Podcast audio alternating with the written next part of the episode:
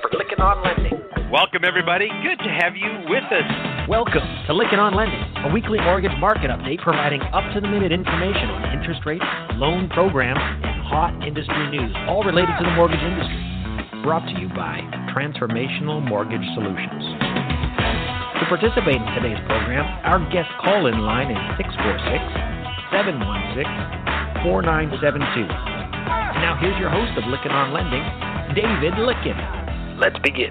And it's so good to have you with us, everybody. So many people dialed in from around the world.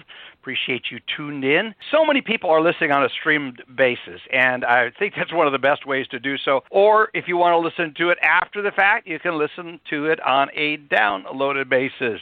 An increasing number of people dialed in ahead of the time are dialing into the switchboard. If you want to dial into the switchboard, listen to your cell phone, and the number is 646 716 4972. You heard that earlier. If you do, we love turning on the mic when you dial in earlier so we can talk to our guests. We've been doing that lately and having some wonderful conversations with those of you that are listening. So that's the benefit of using the phone, but oftentimes it's more convenient to turn it on and listen to it on a streaming basis. Good to have you with us. It's Monday, May 22nd. We say that for those of you who are downloading and listening to it on downloaded basis uh, so that you know which program you're listening to. Again, this podcast was created by mortgage professionals. It is for mortgage professionals, and we're grateful to have you as our listener. Again, our commitment to you is to bring you timely information in an audio format that you can listen to anytime, anywhere. More people are listening to us during the commuting hours. They're listening to us at all kinds of crazy times. And uh, we're just grateful that you take the time to do that. And making what we're doing here our effort is to give back to the industry for all the years we've been at it. And I want to say a special thank you to and to Andy and Joe and Sam for all they do to make this podcast so possible and have such good content. Today's hot topic, I'm looking forward to this one. We have Sara Russell and Earl Ameen coming in, Beyond 10. They consult to Fortune 200 companies, some of the largest companies in the world. They consult to, and they do a great job, and they really good at corporate culture. They talk about how do you foster a culture, how do you work in an area to bring culture forward to make an impact in your company. Culture is everything. You talk about the big companies. Sam and I were just talking about that just before when Sam just dialed in, and he said, you know what? The common denominator of all the most successful companies is a really healthy corporate culture. So we're going to be talking about that. We have Sara Russell and Earl Ameen of Beyond 10 there with us. Special thank you to our sponsors, Arch MI, creator of the innovative RateStar program, Motivity Solutions with their real-time reporting dashboard and scorecards, mm-hmm. Velma, which is an efficient mortgage marketing and email platform to get your message out, as well as Simplifile, a real-time electronic communications exchange, and of course the Mortgage Collaborative, the collaborative, the power of the network. Such an effective way to connect with really strategically connect with people. And then D&H, moving your world forward through technology. And again, they've been in business for 140 years, 5,500 employees, 8,000 clients across 70 countries, and they are now becoming a part of uh, combining with Misys ever since Vista bought them big news happening going there. I get weekly updates from them, and I'll get another update here right after the podcast. But very excited about what the future holds for D&H most likely, I expect to see a different name come out of it, but they're sticking with this as advertisers, and we're honored to have them here. So watch out or look forward to what's happening with D&H as uh, the weeks and months come forward. So let's talk about conferences. We have the Motivity Conference coming up on June 19th it's their user conference. It's going to be up in Beaver Creek, gorgeous place to be in the mountains of Colorado at this time of year. Then we also have the Mortgage Collaborative coming up August 20th through the 23rd, and it's going to be in Omni, Nashville, downtown in Nashville, Tennessee. Just flew through there. Love that town. Great town to have a conference. Looking forward to seeing so many of our friends there. I want to talk about these conferences. Last week I spoke at the Ohio Mortgage Bankers Conference great conference. I spoke for three hours with a few breaks in there nonstop. Title was "Don't Be a Analog Originator in a Digital World," and we cover so many things in that to cover time frame. And I'm still getting a lot of requests. Even this morning, I got texts for more requests for copies of the slide deck. I tell you, folks, there's these conferences are important. You need to get to them and attend the state and local ones as well as the national. Get to these conferences. If you want to learn more, Google MBA Mortgage Bankers Association Conference in Education, and that'll bring you right to their website. And then look at the schedule of conferences, or go to Sam's website over at Mortgage Daily. He's got a list of every possible conference in the industry going on. Great resource for that. As well as you can sign up for the Mortgage Action Alliance. I strongly recommend that when you're in the MBA's website. Let's see here. I think that covers all the announcements and what we got going. So we want to take a look at what's happening with the markets, and no one better to do that with than Joe Farr. So, Joe, good to have you back Hey. on, man. Missed you last week. Good to be on. Yeah, yeah. But I was out playing golf, so I'm not too sorry. We're just uh, about at where we ended the day on Friday. It's been a very, very quiet morning. You know, no economic data to move the market. There are some Fed speakers, but most of those happen a little later in the day. And uh, no real new news regarding Trump, and he seems to be getting pretty good reviews on the start of his overseas trip. So, no good reason to to see market movement this morning. That wasn't true last week, though, especially on Wednesday, No. as you might remember. The Trump's troubles became widespread and caused the market to react. MBS prices improved. Stock prices fell pretty hard. The Dow fell 375 points on Wednesday, and MBS prices they improved about a half a point, a little over a half a point, as people, investors sold stocks and and sought the safety of uh, treasuries and and mortgage-backed securities. Interesting to see that much of the stock market recovered. Much of that 375 point loss Yeah. has been recovered, and so far the MBS market ha- has not given back much of that half a point improvement in price. So it's kind of the best of both worlds there. Data last week, as I mentioned, really had little effect on MBS prices. Housing data came out. Home builder confidence remains high, which is good to see. And housing starts fell a little bit, but when you take out the multifamily, uh, single family housing starts rose a little bit in Mar- uh, over March. So that was good to see. And then, David, looking at this week, there's more housing data to come out. Tomorrow's new home sales. Wednesday is existing home sales. There are Fed speakers every day this week except Friday. So, you know, at any given time, there could be a speaker out there that can move the market.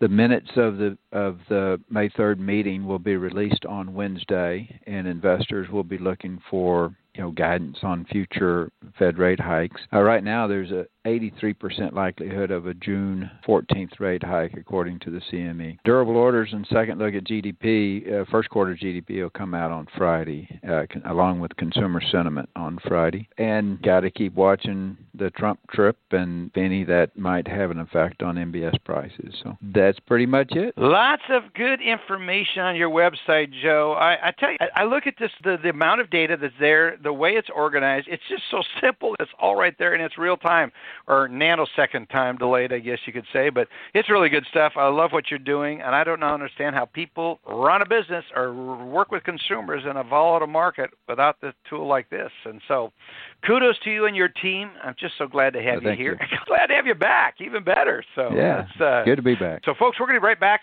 after this brief word. Looking for that competitive edge? MBS Quoteline delivers live market coverage for originators. Get up to the minute mortgage market news and analysis as events occur. Get MBS prices as trades happen. Straight to your computer, email, cell phone, or PDA. Know in advance when your investors will reprice. Make better lock float decisions and increase your income. Be the expert your clients expect and know what's moving interest rates right now, tomorrow, and beyond. MBS Quoteline, delivering live market coverage for originators. Learn more about MBS Quoteline today at mbsquoteline.com. mbsquoteline.com. 646-716-4972. The Lykken on Lending Show is back. Here is your host, David Lykken. So good to have you with us, everybody. You know, Loan Logics, our good friend Les Parker at Loan Logics, does a great job of kind of giving us a macro view of the market. And he always ties it in with a music parody. So let's see what Les's comments and clever uh, parody he's worked up for us this week. Listen to this. Thanks, Dave. This is Market Logics Live, sponsored by Loan Logics. Bonds going up the country. Tenure don't you want to go? The bond and the tenure are back together, making peace and music at the Woodstock for Bulls. Recently, the 30 year bond wandered between the bull and bear camps, while the 10 year lived an apathetic bullish life. Now they are both part of the counterculture that is trending to lower yields. Remember, the 10 year set its high yield on December 15, 2016, right after the Fed tightened. The March Fed tightening confirmed to the market that the Fed is committed to reducing its monetary accommodation. Don't be surprised to see the 10 year note yield drop below 1.9%. These views are my own. Go to loanlogics.com to subscribe to my daily newsletter.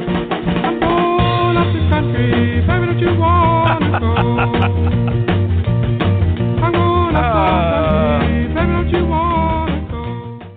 Yeah, you got to laugh at that. He's got a sense of humor on that, so that's good. I love it. Anyway, another thing I love is getting updated information on the legislative front, regulatory front. What's going on? You know, you've heard the story. I don't know if you've heard the story recently, so for a lot of new listeners, but you know, Andy and I were introduced to to Alice Alvey a long time ago because Andy and I were doing a series of webinars, seminars uh, in person, and the MBA we asked them to support it, and they said, "Well, we will support it if you agree to have this compliance lady come on." I go, "Ah, how to kill a webinar, a seminar? We want people to come, not stay away."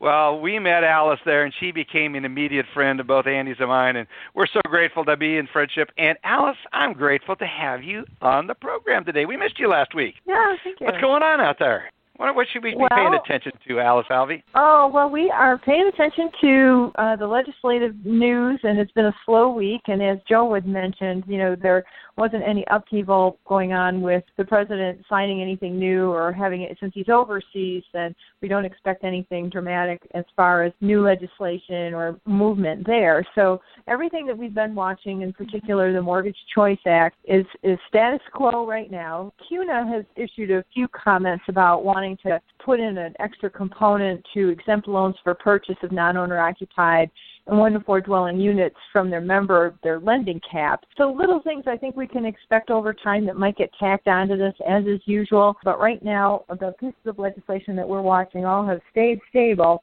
and no big movement on anything right now. You may hear from Sam, I'm sure he may be talking about, you know, that the delinquency rates came out. So that is overall really good news um, as we hear that FHA's uh, rate is dropping. I'll let Sam, I'm sure, talk about that some more. But that's good news from an underwriting standpoint. All of us, as we're looking at taking risk, are we doing the right thing? And I think indications in the delinquency rate help us make sure that, you know, okay, the loans are performing and we're making the right decisions, and especially watch those manual underwriting decisions and their performance in that.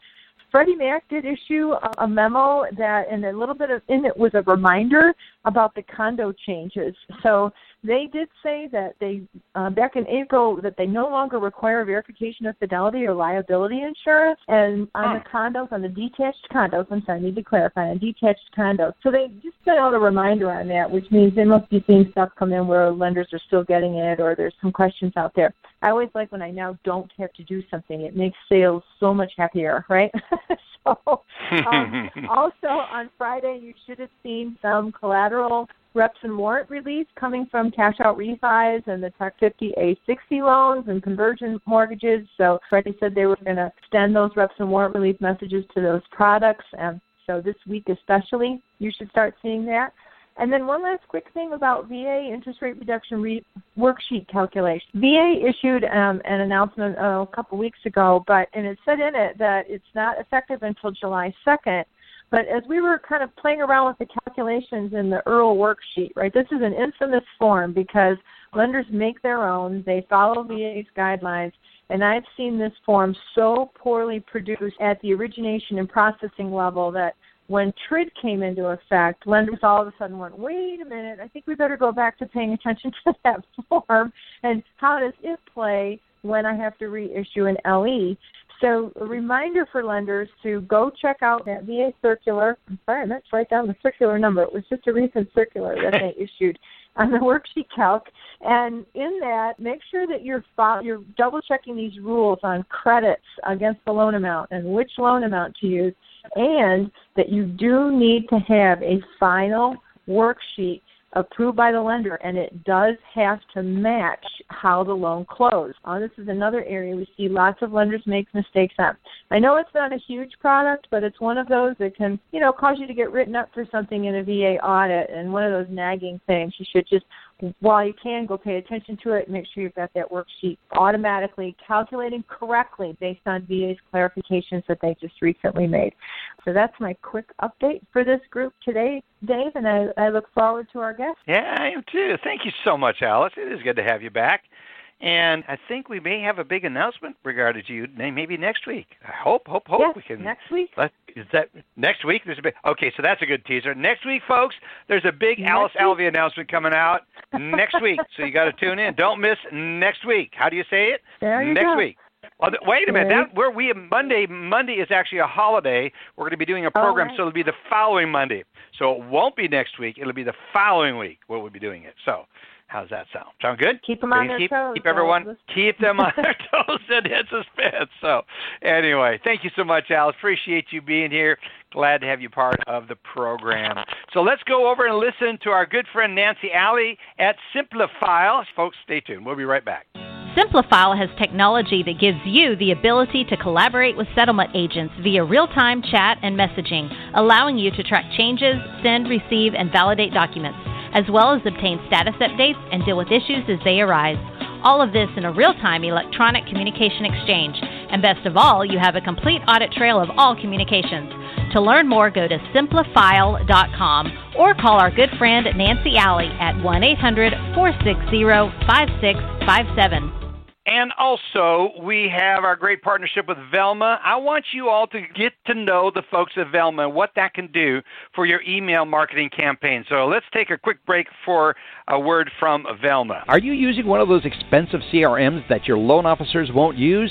If so, then give my friends at Velma a call and let them help you create a customer journey that relies on the data and not on loan officer interaction. I encourage you to consider working with Velma to create a truly automated marketing experience for your organization. Velma makes marketing automation easy. Schedule a demo today at velma.com, V E L M A.com. So good to have you all with us. Velma, check it out. Appreciate you being part of it. Not only that, supporting our sponsors. Let's go over to Sam Garcia of Mortgage Daily, mortgagedaily.com. And Sam, a lot of news stories out there. I'm looking at your website right now, nicely designed. But I particularly, I love your news headlines, but I particularly love the data that you got. But let's get into it. What you got for us today? Well, you know, as Alice uh, mentioned, the Mortgage Bankers released its delinquency survey for the first quarter of this year, and on all types of loans, 30-day delinquency, including foreclosures, was down 23 basis points to 6.1 percent. It's a pretty good improvement, but an even bigger improvement, as Alice mentioned, was with uh, the FHA loans. The non-current rate on FHA loans was 10.06 percent sinking from 11.14% at the end of last year. And MBA's Marina Walsh, who I think you've had on the show, attributed the improvement to strengthening U.S. employment. That was really what you know it came down to. So always good to hear that loan performance is better because you know it means we could take more risks on some programs. So we'll see what that ends up doing. But Ellie Mae reported in its, origin, or its origination insight report that a refinance share fell to 35% in April from 37% in March. And of course, we've all been expecting the big downturn in refinances, though it hadn't happened as fast as we thought it would. And as refinance share has been falling, the amount of time it takes to process a loan has been declining. So we've seen improved turnaround. Though I think that we actually saw that the the closing rate was a little bit not as good in this last time, but we'll uh, see where that goes too. When moving over to our mortgage market index, it jumped 26% last week. That's a pretty good sized jump, and the index is an indication of upcoming loan originations that we base on rate lock volume and open close. And even more impressive than the overall activity was jumbo business, which doubled on a week over week basis. Um, the bad news is that with Memorial Day happening next Monday, we can expect a significant downturn in new business because it's typical that new mortgage business slows ahead of a holiday and also during the week after the holiday because, of course, the holiday was there. Over at Mae, we got some operational de- data that indicates there were nearly $38 billion in Ginnie Mae MBS issuances during April. And while that was pretty slow, you know, relative uh, to historical numbers recently, it was still better than March when securitizations were the lowest they'd been in a year. Ginnie's book of business concluded last month at a record $1.8 trillion. Wells Fargo Home Mortgage confirmed to Mortgage Daily that it's going to discontinue the origination of renovation mortgage products. That includes FHA 203K loans, and they they told us that the decision to end uh, the business was based on elevated risk for those products, origination and systems complexity, and also extensive processing that's involved. Over at Movement Mortgage, which I know you're familiar with, they yeah. had a ribbon ribbon cutting ceremony for their new space in Norfolk, Virginia. In attendance was the city's mayor and also Virginia Governor Terry McAuliffe. The new space will accommodate 750 people, and it's going to Movement's going to move some people in the town at another space over there, but they're also going to hire another 200 people for that location over the next three years. So we got some growth planned over there, and of course, you know, as I've mentioned and other people have said, in general, we can expect lesser employment in the industry this year because of the slowing originations. So it's always interesting to see such a successful company still you know pushing uh, ahead and yeah, moving and growing and yeah you know, while this is all this is happening. So movement, uh, you know, we reported separately. Uh, they reported as part of the Mortgage Daily origination survey that, that they closed 2.5 billion dollars in loans during the first quarter, and their total staffing is nearly at 4,200 people. One other uh, interesting story was that a former senior loan officer at Chase has pled guilty to mortgage fraud, and I he's saw accused, that. That was really interesting. Yeah, yeah, and uh, you know, was- he's he, he's accused of causing more than thirty-three million dollars in losses for his employer, and he faces more than five years in, or up to five years in prison. And uh, I, I don't know if you know, but you know, when we were really just in our infancy at Mortgage Daily back around 2002. We really got a boost from mortgage fraud because nobody was really covering it. It wasn't an issue. Everything's going great. Real estate's selling. So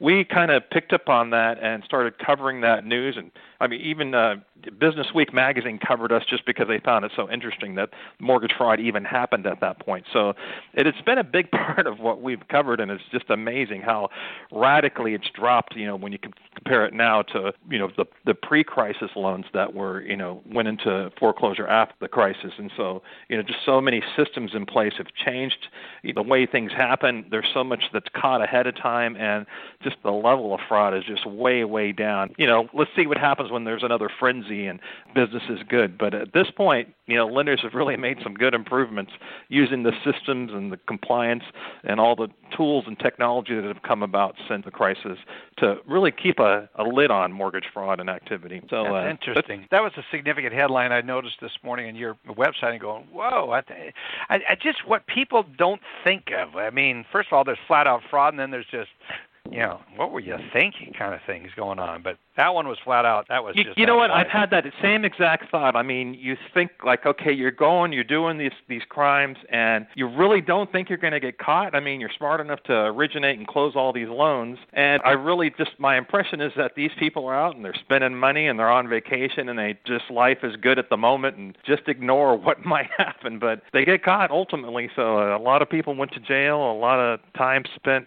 you know, in in, in court with these people, and just a lot of activity that that caught these people that uh, it happened. And and also, I think there was also probably a little bit of a gray area because before the crisis, you had a lot of wholesalers pushing brokers Yep. to come up with loans on limited income documentation, and you know, that's it's such a fine line between you know, doing a legitimate limit limited income or limited documentation loan and committing mortgage fraud, you know. So it's interesting to see how that came out. But uh, anyway, those are some of the biggest headlines we had over the last week, uh, and of course there was more. But it's kind of slow today. I'll tell you, man. There's not a lot of news. I think people ahead of Memorial Day are out I think everyone's getting ready for the Memorial Day. Yeah, getting ready to to gear up for some good barbecue as we do here in Texas. But Sam, Yeah, you do have a great website, and I encourage people to check it out. It is one of those websites loaded with good news stories, but also the data is really just outstanding in there. So the the reports and the statistics you have are something that everyone should be aware of. Not only that, you got a list of every convention I think on the planet there related to the mortgage industry. So great resource all a way around. So anyway, appreciate you, Sam. And time now to head out for Arch MI. We got Shawnee Honadale here to talk about what they do and how they lead. And so I love this one phrase, lead with us. So let's go over to Shawnee Honadale. Thanks, David. It's spring home buying season and lenders are competing for business. With Arch MI RateStar, you can dominate your market and claim the lion's share of business. How? RateStar allows you to assess individual loan risk more precisely. If you're hunting for more profitable business, RateStar helps you capture and close more of those loans. With RateStar, your leader of the pack. Partner with Arch MI and lead with us. Love it. Lead with them. Great group to partner with. Yeah, we've got Andy Schell, the Profit Doctor. He's back in the house. Good friend, and always honored when he could get a chance to get on here and share some of his pearls of wisdom with us. What you got? Well, doing doing great. You know that last that last segment ended with "Leader of the Pack," and you know Les should use that song, "Leader of the Pack," in one of his segments. It's a good song. Yeah, I know. Um, that was one of my favorites. But of course, it dates us a little bit, Andy, because it was from way back when. I know, I know. When you're in your 60s and you must be older than 30. So, uh, hey, Yeah. webinars, real quick. webinars. We, Yeah. we finished the accounting stuff, so that went really, really well. Lots of good attendance and lots of good feedback. Everybody said it was great. And then also, we've got servicing conferences coming up in July.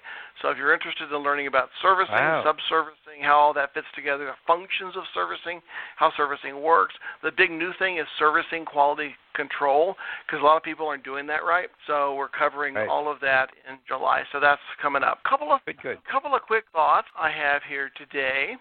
And one is, you know, good things sometimes have unintended consequences. Like eating a eating a gallon of chocolate ice cream, you'll either get sick or get fat. And so, you know, there's sometimes the good Or comes both. with the bad. You got or both. So you, you got to measure, you got to measure at impacts. You always have to consider the impact of the good thing relative to consequence. And so, what, what I'm talking about here is it's May the 22nd. We're in our typical cyclical cycle of loan production. Apps are climbing. We've got a lot of new lock registration happening. Several clients are showing substantial increases in lock volume.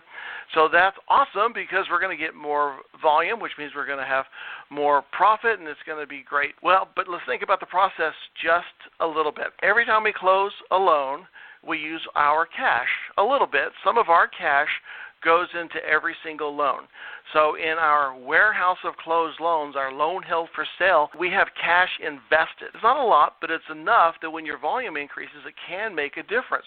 So we just need the investors to purchase the loans. But what happens when our volume goes up? Probably everybody else's volume goes up because we've got this cyclicality of mortgage finance because people like to buy homes in the summertime. They move, kids are out of school, that's how that works. So if investors are buying more loans because everybody's selling more loans, then the investor's ability to purchase loans slows down. So if you've got more volume, which means you've got more money tied up in your loan held for sale, you've got your cash invested, and the investors are slow to purchase, and you have to get the investor to purchase it to convert your investment into cash again.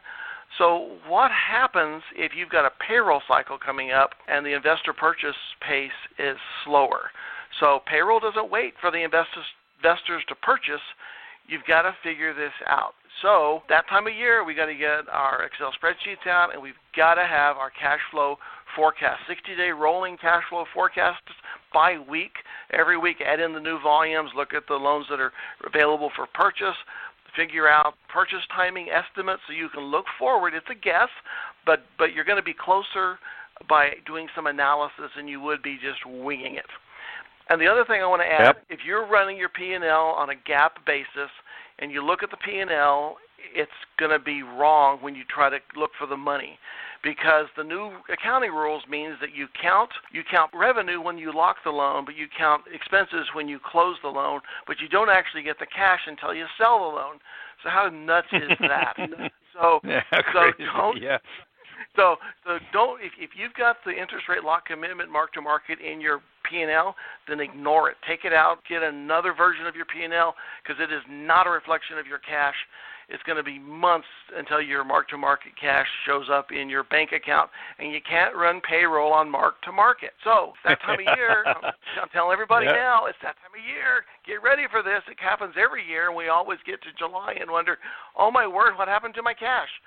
So plan it now. Adjust your rates as needed. So there you go, Dave. That's so good, and there's nobody better to help sort through. Where's my money?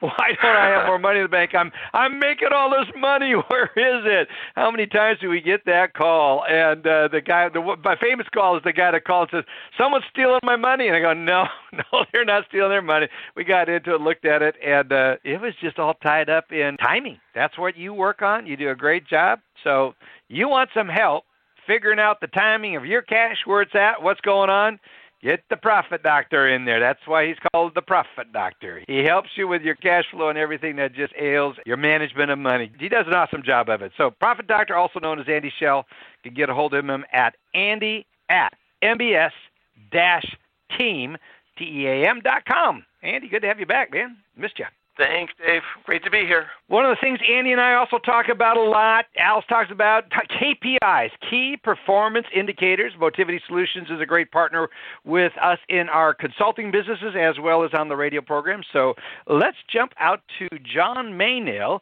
and uh, catch the KPI of the week to see what we've got out there for us now. So, John? Hello. Thanks very much, David. Always good to be here. And this week's key performance indicator is application to funded cycle time. Uh, since the arrival of TRID, cycle time measurements have obviously come to the forefront, everything from looking at the entire application to funded cycle uh, down to subcycles or cycle time between milestones. Everyone wants to compress cycle time, and the beauty of this type of strategic KPI is that it can be tied to operational KPIs that track the tasks or processes within the cycle that contribute to how long or short that cycle is. So operational KPIs can be thought of as the cause, and strategic KPIs are the effect. Uh, and balancing and monitoring these key measurements really can drive performance, and this demonstrates again that what gets measured gets results. And with that, David, I will turn it back to you. Thanks very much again. That's a famous phrase that I just love. What gets measured gets results. Love that phrase. Anyway, folks, we are excited to have some friends of mine with us, Sara, Russell, and Earl Ameen, who uh, I met. And how it was is that we got, I got both of us, all, all of us got telemarketed by this company selling this software that helps consultants. So a whole bunch of people showed up, and it's kind of like an e-learning system, Alice. But it's, it's, I mean, it's, it's different enough where I go, okay, I'll to go attention. They offered some free wine, and you know, I'll show. Like any good mortgage banker, you show up for some free wine and a little food there. You listen to what's going on, and and I mean, within short time into the presentation, I knew this is not going to work for me. But I was so intrigued with the people in the room because while I'm aware of a number of consultants in a number of areas, I had not come in contact with people that shared a shared vision with me like Earl and Sara do. And it has to do with area culture, corporate culture, and how to create healthy cultures, how to create sustainable cultures. So these two met, and I, I looked at the guy hosting us. I said, I'm really sorry, but your product doesn't work for me. But these people in the room, I want to meet and get to know. And that's how we started our relationship. We've gotten together numerous times. We're launching another podcast. That's right. We're going to launch another podcast together talking about this stuff. It's really a fun thing we're doing. But I wanted to get them on because I'm listening to this. And the more I am aware, Sam talked about this in his segment, is of the importance of culture and what a difference it can make inside of a company. And the big companies figured it out. Sara and, and Earl are consulting to some of the top Fortune 200 companies. And so if they're willing to invest the money, you can, and you may say, well, yeah, I can't afford it. You can't afford not to, folks. So you're going to want to sit up, pay attention to what we're about ready to talk to. So we have with us Earl and Sara. Sara is a business learning consultant, a facilitator extraordinaire, and I mean that. She has extensive amount of clientele experience, has worked with Fortune 200 companies. She's joining us as the COO of Beyond 10. Love that name. In other words, everyone wants to be a 10. Well, they're helping companies go beyond 10. They bring a remarkable talent of connecting, learning from the classroom to the real world applications and saying it's a waste of time and money is it, it that's just not going to work. Now, Earl, I tell you, Sara, you just want to get around her and you want to give her a big hug. Now, we get around Earl. He's about, I don't know, how tall, how tall all are you, Earl? Gosh, you're tall. Six something. Six, big, six big two. guy, six two. Well, you yeah, your voice makes him sound. Add do two more inches, three more inches just with your voice. but he's a seasoned global business strategist targeting transition transaction management, and then he's also helped businesses in over 26 countries for the last 35 years. He's an accomplished musician. He is a, got an operatic voice. He's performed with some of the biggest names on some of the biggest stages in the world. So multi-talented. He is the founder and CEO of Beyond 10, which again is a learning development company that helps companies in many strategic areas. And I'm honored and blessed to have both of you here finally on this podcast. Thank you, guys. Thank you, David. That was such a warm, warm welcome. You're awesome. We're going to pay you later for this. Oh, Yeah, it's just well. what I mean, you said. you two are just uh, something special. I was drawn to you from the moment we sat down in that room because of your passion and your care for people in companies. You know, companies are nothing more than uh, just people. You look at it, and we look at what drives makes companies successful. Why people don't invest is just amazing. So, we're going to be talking a lot about employment in employee engagement, and I want to dive into this topic. So, if you guys could start off by just giving us uh, an explanation of letting us hear what the term employee engagement is and what does it mean and what are you talking about when you talk about employee engagement? So Not and not all at once, please. Yeah, I know. No, we're trying to make sure that we're being polite. All right, here we go. So employee engagement. Here's the thing about employee engagement. People get this completely confused all the time. They think employee engagement means I've got to make everybody happy, but we all know that's not possible. If you know when you get into the heart of it, if you peel the layers behind what it really means in a business perspective, is that it's the inclination for those employees to expend discretionary effort when it comes to the corporate goals. So every company really should want employees to be highly engaged because it's beneficial for everybody. So that's my, you know, my 10 second description of what employee engagement is. Earl, you want to add to that? Yeah, yeah, and I, I I would agree with everything that Sara just said. I would add to that, just from a slightly different perspective that isn't purely business, that employee engagement is about the person in the position and not just the Mm. position. So it's really about looking dynamically and actionably at the person doing the job. And and we've developed some ways in which in doing so you get to measure change, which is something that doesn't often provide an opportunity uh, to, to do effectively, but you can measure change with that particular employee as you're engaging them, or at least know when to engage them. Yeah. So, sound like we're starting to open up a really big topic. So, know, why do you think it's become a buzzword these days? Employee engagement. I, I think a lot of people are talking about it, but I'm not sure that a lot of people really understand it. Well, you know, uh, we track the the polls. You know, and Gallup into 2016, beginning of 2017, said that among the number one things that corporations in America are going to be addressing is employee engagement, and it says that up to 88 percent of corporations are going to be are going to make this their priority employee engagement. But that's without necessarily having a common understanding a common tongue if you will around what employee engagement actually is so that it can be addressed pursued effectively so we perceive it in a way in which we've just described, but that it's about, and we boil it down to, it's about the person in the position. So, and, and many times this takes us over into the millennials discussion, which we Mhm. can address later, Yeah. um, because that's where it really applies. Most millennials are are the next up and coming uh, workforce, and and engagement with them is different than engagement Yes. with baby boomers because Yeah. we're driven by two different models. Baby boomers were driven by the honor of work. I've got a job, I can survive. Yeah. Uh, millennials are not necessarily driven by that. They're driven by how they feel in the job, and so Yeah, if the you experience can, that they're having. Yeah. the Yeah. experience. I think that that yeah, I was going to say to, ahead, to add on to what Earl's saying. I think the reason it's becoming so popular and becoming a buzzword is because the millennial workforce. We while we've been looking and we knew they were going to come up and they were going to take over the majority. They're here. It's happened. They're now the majority of the workforce.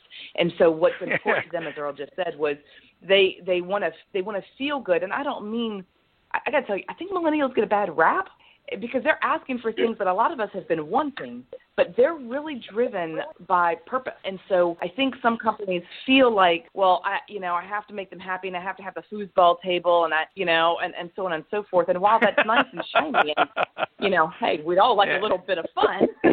Yeah. it's the purpose uh, that they're wanting. So I, I almost think, and I, I don't know, I've never That's really thought really of it this good. way. I wonder if it's the millennials that have kind of forced this to become a buzzword now. Well, you know, you wonder why that is. Now, the reason I was chuckling about the millennials are now entering the workforce, that, may be true across the world, but the mortgage industry is one old stag in a bunch of old fogies in the same. We've got to get, we've got to get millennials.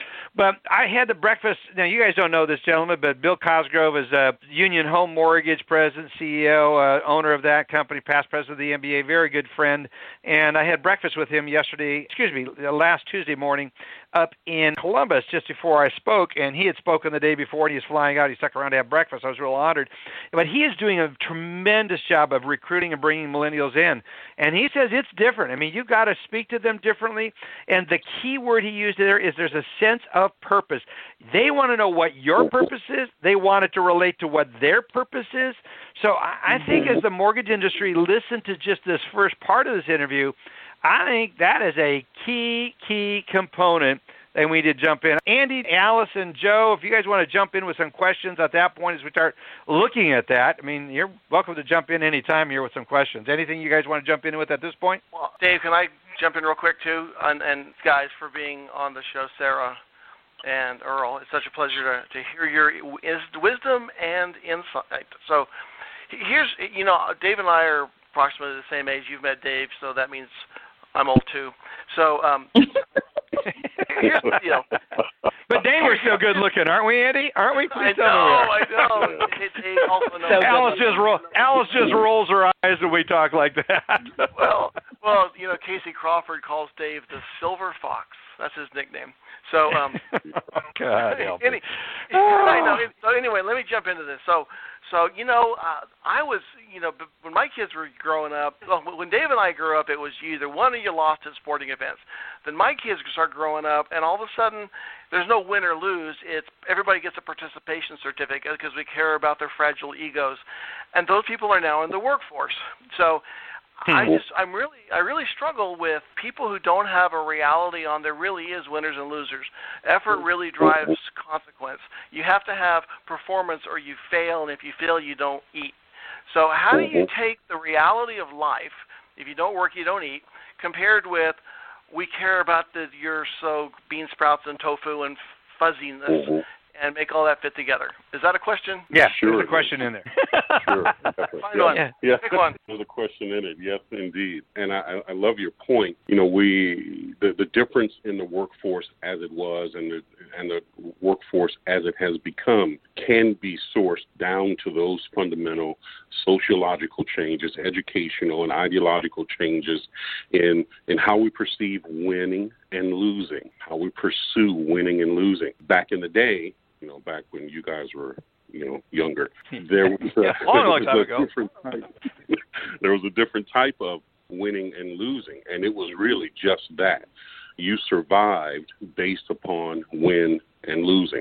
So you had that in your fundamental understanding, and it drove your behavior, your choices, your actions, and was measurable in, in its results. Nowadays, and this is where we where we came to understand that it's the difference is not the not the position, but the person in the position because it allows for taking into all this the landscape of a change in how we define and how we respond and how we live and educate around winning and losing. Because now it's that I'm always a winner. I'm, I'm a winner because I'm here. I showed up. That means I'm a winner, and you have to sh- you have to treat me as if I'm a winner. Now, those are some of the downsides of, of this emerging culture. However, the upside is is that still, despite all of that, millennials have a sense of purpose. They're not stupid, and if you, you make a mistake, if you think that they're a lesser intelligence, they are in, in some cases of higher level of awareness uh, Mm. rather than Good intelligence. That's Now, great. I, That's I would that's insight. Yes. And so that's what we're saying address the person because you have a person in millennials where their level of awareness, self awareness, and awareness of their environment, awareness of how they fit in according to their purpose, whether or not your purpose aligns with, with my purpose. These are the factors. This is what alters the language that you, as you engage with, with millennials, is understanding alignment of intent and alignment to purpose. Wow, that is so good. Alignment of tent, alignment of per- now, Alice. Alice, you're in e-learning. You've done so much learning. I'd love to get your comments on this at this point. I mean, you you stood up there and taught a lot of these people of all ages within our industry. Jump in here. Yeah, uh, thank you. So, in all of this, right, I, and I love what you said because I'm a I, I love millennials, and very often there are a lot of stereotypes that go with any group of of, of age bracket, and I love the idea of you know every single every person's still going to be unique and still may have been uh, some different uh, backgrounds that they uh, define all this very differently and don't fit a stereotype just because of their age. So with all that variety, then what are you seeing? How how we actually go about uh, defining that? If it's not putting a foosball table in the you know in the break room or making sure we have group lunches mm. all the Mm. time, you know what are the things that you see lenders are actually do our companies I should say are actually doing to help drive this and meet that Yeah, that's Great question. fantastic Indeed. question. And I would say that they're still figuring it out, but where we see success is when they create conversations, when there is a connective point so that they do feel as though they are being treated as a person and not just in the position. The number one driving force for a millennial and many others, right? Let's broaden the scope a little bit, is not money and it's not always purpose either it's relationship. They leave. The number one reason that uh, the workforce in general leaves is because of a poor relationship with their manager. And their number two, so you might be thinking, okay, well then money's second, or you know the foosball table second. Where's my foosball?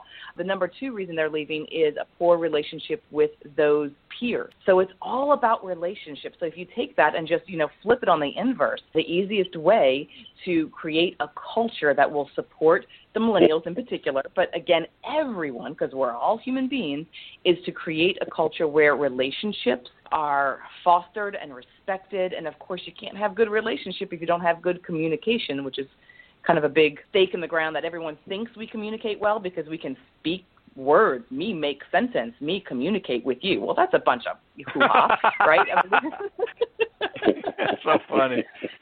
It's how you communicate and bringing back what Earl said. It's it's the intention. Are you are you clearly articulating what you intend? Do they do they receive what you intend? So that's where we're seeing a, a lot of I guess success with with millennials. And again, I think it applies to everyone.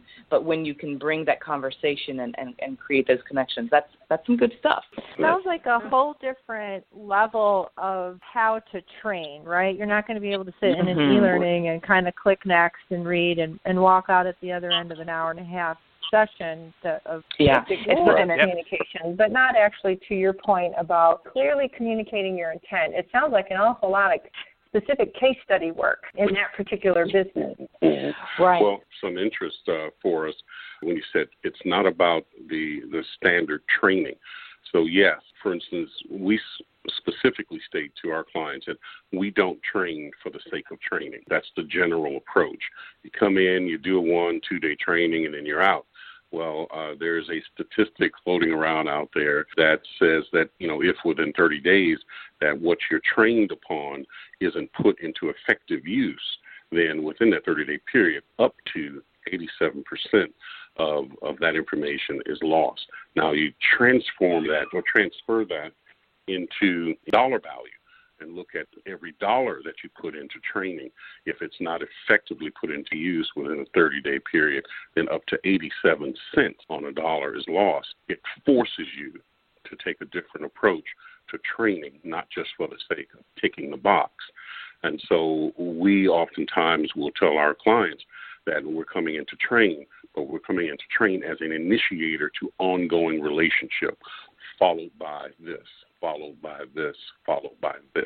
That's really good. Yeah. Joe, we've kind of gone around the horn, so I'll let you jump in here. Yeah, and we kind of got on to what I was going to get into. Sara got on, onto a little bit about retention, and yeah, if you if you have a group that is is prone to move around a lot and to to take Mhm. those scenarios that Sara talked about, how do you justify or how do you number one does in fulfillment keep them from moving around? And two, do you have a little different training justification to go through if there's a high turnover rate? Yeah, retention's a big thing. I mean, that obviously hits the bottom line. It can cost upwards of 150% of someone's salary just to, you know, replace them. I, I would say, Joe, that from our perspective, when when we have these conversations with companies and, and they're concerned about retention or you know sometimes a leading indicator is absenteeism right? Um, so they can be looking at that and can have that concern well, well what do we do to get ahead of it? And we believe it's it's around kind of like micro behavioral adjustments if you will. It's finding a way to touch these folks on a regular basis. Of course you can't do that in a training class constantly. That'd be ridiculous. So it's really arming the the managers the supervisors the leaders in my mind with understanding how to move the needle and keep this relationship open, but not not let it become a burden either. And what we're seeing is, well, consistently we're seeing on average 41% lower absenteeism. We haven't yet gotten the, the, the firm stat on retention, but I've got to believe, you know, in conversations, what we're hearing is retention is improving, um, but I don't feel like we have enough data yet to really put a stake in the ground there. But yeah, it's it's the constancy that I mean. that came up when you know you'd go to training maybe once a year and pat yourself on the back, and that was you know look, we invested in you. But that's not what folks feel is an investment in them. An investment in them is pay attention to my ideas. Let's have a conversation. How can we, as a group, collectively take a brilliant idea over here and apply it into into our little team, if you will? Um, so that's what we're seeing, and and it's kind of in a way what I think Earl and I and, and Beyond 10 is promoting is a way of breaking down what is kind of like tribalism right? In a in a company culture there's so many departments and they're all going their own different ways. But if we can take that idea that was mentioned earlier of uh, you know the winning versus losing kind of philosophy and everybody's a winner. We'll take everybody's a winner and apply that into the company culture now and say, let's all have conversation. Let's all dig in into our respective teams on how we can do this. And it satisfies not only the individual who wants to feel invested in so that they'll stick around longer, it not only benefits that team because now we're, we're collaborating and creating more brilliance, you know, more heads are better than one, but it's ultimately impacting the company because of the, the reduced costs when it comes to retention and everything else. So I, I wish we had more time, but I know we're, we're counting the clock, David. Yeah, I'm looking at the clock I go, no, this is the, this is what happens every time we start a conversation. Uh, Andy has another question he wants to go to come to you. I think Andy, am I correct? Yes, I do. I do. Yes, please. Thanks, Dave. So, real quick, guys, um, bringing this back to mortgage lending, where mortgage banking is a, is an environment that's often sales driven. Uh, oftentimes, the the salesperson may be the president or a significant driver in the organization, and and they they're often very expressive and demanding.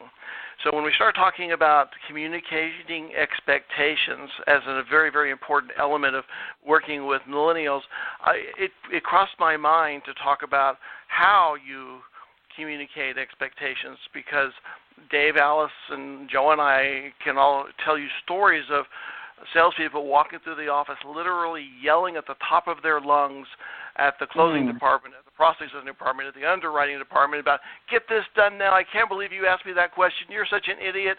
I'm going to fire you today. I mean, it is a it can be, and in some places is a highly abusive environment. That's how that operates. So when you mix that with the millennial workforce, where are the conflicts that are going to surface? so your question is conflicts going to surface? well, yeah. what, what do we do about that? I mean, pick any yeah, of the. Yeah, that's a great. Yeah. yeah, it sounds like the conflicts are already embedded, and so you, you're talking about uh, in the mortgage industry as a culture and a culture is an assembly of beliefs and behaviors, characteristics, characteristic of a of a particular society, or in this case, a particular business uh, arena. And I've had some experience in that in that arena specifically. So what hasn't occurred as yet is one an understanding of the fundamentals of, of physics that for every action is an equal and opposite reaction. So if you come into a, an environment with that level of, of behavior, that level of abuse, then there is a reaction to it. But there hasn't been a reaction to it sufficient to cause change. So what do we do about it? We would come in with uh, with a conversation that first identifies what the culture is, why the culture is, why the beliefs, why the why why the behaviors, and then present what can happen on the other side of that and how that affects the very reason that most people go into mortgage business is because of money. That this behavior, this current behavior, affects your ROI. So if you think that you're doing good at this point and you're making millions of dollars as as this business with this level of culture, if you shift this this behavior, say to this degree, you can now multiply that. Is that a, a worthwhile catalyst for creating behavioral change or cultural change uh, sufficient to produce that, that, that outcome. That's that's one way to approach it as a macro. Then there are internal, more micro effects as well. Perfect. Thanks, Earl. Yeah, if I look at it at the time, we're we are at question number three, and we're out of time. out of 18, nearly 20 questions. I cannot believe this. We've opened this up, so obviously we're going to have you back because it's a big passion for me to really focus on this. I like what Marcus Lemonis says. It's people, product, and process. And those are the three things that I can focus on. Others in this call can focus on. But I'm, I'm really zeroing in on people because we can have the best processes in the world but it's the people that drive them. If you have a screwed up culture, folks, you've got problems. So, as we exit, I want our audience to know who each of you are. Start with Sara, and then we're going to go to Earl and kind of talk a little bit about what you guys do, and then contact information so people that are interested in following up with you can get a hold of you. So, being the gentleman that we are, Sara, you're an instructional designer. Talk a little bit about your background and how people can get a hold of you. Sure. So, an instructional designer is kind of a nebulous term, but what it essentially means is that I. Yeah, I was going to ask you. Would you break that down for us, please? sure, sure. Understood. Science of human behavior is at the core of instructional design because to understand how humans behave translates into how adults learn, translates into how to deliver the information in a way that lets every single learner, which is unique, uh, to walk away with right. their highest ability to, to, to, act on it, right? So instructional design right. takes all that into consideration and then writes the class and then get up and deliver it and make magic happen. So that's what I do. You do make magic happen. I've I've listened to you speak, and I just my mouth just hangs open and go, keep talking, keep talking. And we run out of time, so I wish we could do this, Which means we've got to bring you back. So, but we got to bring back Earl too. So, Earl, tell our audience a little bit about specifically your 35 years, and then how can people get in touch with you and both of you. What do you do for business? Yeah, I got to get that from you, sure. Too, sir. Go uh, ahead. Sure. Over the last 35 years, uh, my focus has been, you know, business development, but which uh, transformed into a focus on transaction management. So, transaction management means I focus on the relationship between parties involved in a transaction, not for the benefit of a single uh, party, but for the benefit of the transaction. So now translate that over into learning and development. We focus on the relationships between the the participants in a business uh, environment. So you have C-level management and your workers focus on those transactions there. And uh, so we are gobeyond10.com. That's G O B E Y O N D T E N.com and we can be reached at hello at gobeyond10.com or called by phone at 512 900 5883. That's for both Sara and I. Well, I appreciate so much you two taking time coming in here. I'm looking at all the questions. I'm feeling like we cheated our audience by just getting not being able to have more time, but we'll have you back to continue the discussion. So excellent. Thank you both for taking time out of your busy day to be here with us. Really do appreciate it. And folks, give that phone number for people to get a, how they can reach you again. What's that number again? That's 512 900 5883. Very Thank good. well, oh, it's an honor to have both of you here. So much appreciated. Folks, again, encourage you to look at your corporate culture, get some experts in there to help you with it.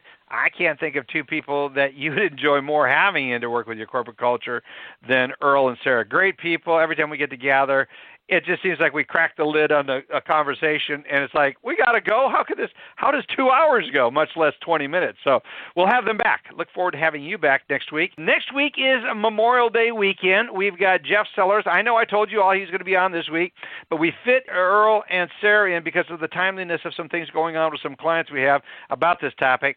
And so jeff kindly moved out to next week.